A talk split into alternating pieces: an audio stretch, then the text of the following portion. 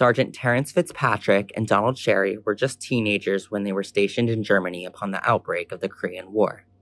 Now, 70 years later, the two live to never forget their days in war-bound Europe. Since the early 2000s, they have both been active members of the Gainesville branch of the Korean War Veterans Association.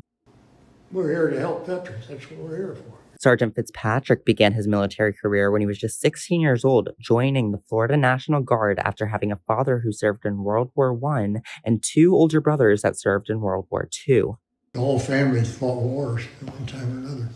After a spontaneous recruitment to the U.S. Army, Come on in, I'll give you a cup of coffee. I said, No, I want to join the Marines. He said, Oh, I'll just come in, a cup of coffee. An hour later, I walked out and joined the Army.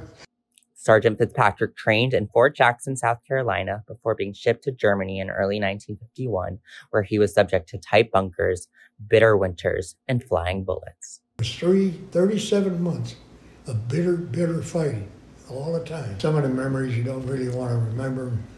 Some memories are really nightmares, they're not memories, you know. Donald Sherry, however, says he was lucky to have never fought in combat, having been stationed in Germany by the end of the Korean War.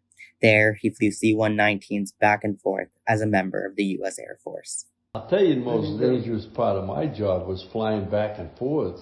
Because if it was a blizzard and you didn't hold on to that tow rope, you might not make the chow hall and they wouldn't find you till next May. you know, you'd be in the snow. Sherry, along with Sergeant Fitzpatrick, still remain active members in the Korean War Veterans Association.